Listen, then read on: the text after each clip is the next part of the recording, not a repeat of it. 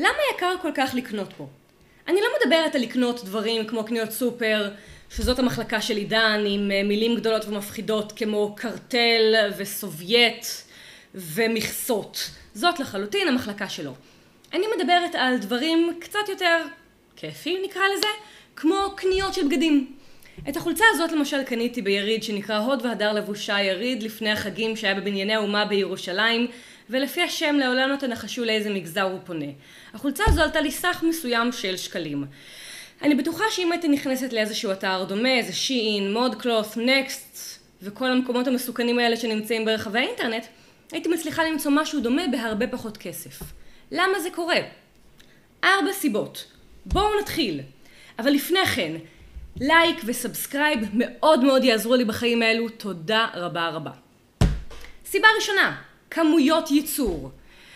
אני מדברת כרגע על מעצבת ישראלית.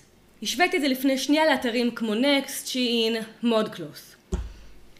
היצרנית הישראלית מייצרת בכמות הרבה הרבה הרבה יותר קטנה ולא הוגן בכלל להשוות ביניהן.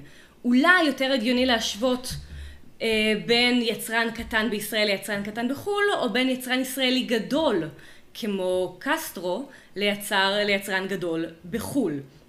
הדבר הזה נקרא עלות שולית פוחתת. ככל שאתם מייצרים יותר ממשהו, ככה העלות לייצור של יחידה אחת זולה יותר. לא פעם באתרים ישראלים הכמויות שמיוצרות הן מראש הרבה יותר קטנות כי מדובר במעצבים אה, יותר קטנים שפונים לקהל הרבה יותר קטן ולא בייצור המוני בטח שבטח לא באופנה מהירה כמו בשיעין אה, ואתרים אחרים שבהם דברים זזים נורא נורא מהר, הקולקציות מתחלפות מאוד מהר והזיהום גם הרבה הרבה יותר גדול בהתאם. הרבה יותר זול להם לייצר ולכן גם הרבה יותר זול להם למכור כי הכמויות הן פשוט לא אותן כמויות והשוואה לא הוגנת. סיבה שנייה בואו נניח שאנחנו מדברים על אנשים באותו סדר גודל. הסיבה השנייה תהיה עלויות ציות. מה זה עלויות ציות? כמה עולה לעמוד ליצרן בדרישות החוק. היצרנים הישראלים יש להם המון המון הוראות סותרות. יש להם, הם צריכים להקים, הרשות המקומית דורשת משהו אחד בשביל לבנות, בשביל לקבל אישור יצרן, והרשות הכבאות דורשת דברים אחרים לגמרי ולא פעם צריך לבנות משהו בשביל לקבל אישור מגוף אחד ולפרק אותו ואז לבנות משהו אחר בשביל לקבל אישור מרשות נוספת. אבל זה לא רק זה, יש לכם הרבה מאוד דברים שצריך לעקוב אחריהם ולא פעם ההוראות האלו הן מסובכות ולא קשורות. הן נכתבו ליצרנים, למפעלים שמעסיקים אלף עובדים אבל הן חייבות לחול לפי החוק הישראלי גם על יצרנים קטנים אפילו אם זה בן אדם, איזה מפעל של בן אדם או שניים שעובד מהסלון של מישהו. יצרן תבלינים למשל צריך חדר נפרד לסחורה, לאריזה, לזבל ושני תאי שירותים. זה חד משמעית מוציא את הבית שלנו למשל מאפשרות להיות מפעל. אנחנו לא יכולים עכשיו לקנות תבלינים בחנות תבלינים, לארוז אותם לאיזושהי תערובת ולמכור אותם באינטרנט, כי אין לנו בבית שני תאי שירותים, דירת שלושה חדרים בגבעתיים, מה... למה? אה, יצרני בגדים כנ"ל, מפעלי מזון קטנים. אה, יערה קלמנוביץ' למשל מיער הקקאו מדברת על זה לא מעט, שהיא מפעל קטן בירושלים והיא צריכה עכשיו שני תאי שירותים ולעמוד בעלויות ציות ורגולציות של מפעל גדול ואי אפשר לעשות את זה.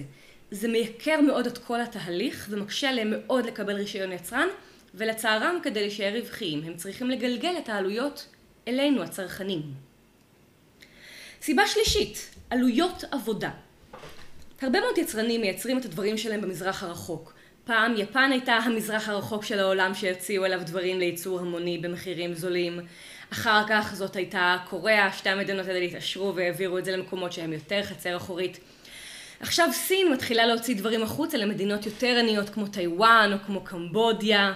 בעצם החצר האחורית של העולם הולכת ועוברת, כל מדינה מעבירה את זה למדינה הבאה שיותר במצב יותר מעפן ממנה וככל הנראה אחרי שהמזרח הרחוק הכלכלה שלו תשתפר פלאים. אגב לעידן יש הרצאה על זה של איך קפיטליזם אה, עוזר למגר את העוני, אז ככל הנראה אחרי שזה יקרה יעברו לייצר באפריקה. אמ, בארץ זה לא המצב. השכר בישראל הוא הרבה יותר גבוה, יש פה שכר מינימום חובה וזה טוב, לה, טוב, לצרכ... טוב למקבל המשכורת הישראלי, שזה אנחנו, אבל גם אנחנו הצרכנים הישראלים. זה עוד דבר שמייקר לנו את המוצרים שבארץ, שאנחנו, שמיוצרים בארץ. עלות העבודה הישראלית היא יותר יקרה, אני לא יכולה לדמיין בכלל ישראלי שמקבל דולר ליום משכורת. אין מצב שדבר, אני רוצה לקוות שאין מצב שדבר כזה יקרה בארץ. הסיבה הרביעית היא מע"מ, נורא פשוט. יצרן מייצר מוצר, אותו מפעל, אותו מוצר, אם המוכר שלכם הוא מוכר ישראלי, אתם תצטרכו לשלם 17% יותר מאשר אם המוכר שלכם יושב בכל מדינה אחרת בעולם. יש מפעלים שעלו על הטריק, ולמשל מהמפעל הישראלי הם מייצאים לכל העולם, ומפעל בקפריסין הם מייצאים, הם מייצאים לישראל כדי לחמוק מזה. האיחוד האירופאי עכשיו בקטע של להטיל, להטיל מע"מ באופן כללי גם על, גם על קניות מחו"ל, אוסטרליה כבר עשתה את זה, ישראל מתלבטים האם לעשות את זה, אבל כרגע רק ישראלים שקונים בישראל צריכים לשלם מע"מ. זהו, אלו ארבע סיבות שהמוצרים הישראליים באתרים הישראליים עולים יותר מאשר המקבילים שלהם בחו"ל, אנחנו מדברים על כמויות ייצור. ככל שאנחנו מייצרים בכמות קטנה יותר, עולה לנו יותר לייצר, וככל שאנחנו מייצרים בכמות גדולה יותר, עולה לנו פחות לייצר, זה נקרא עלות שולית פוחתת. שתיים, עלויות ציות.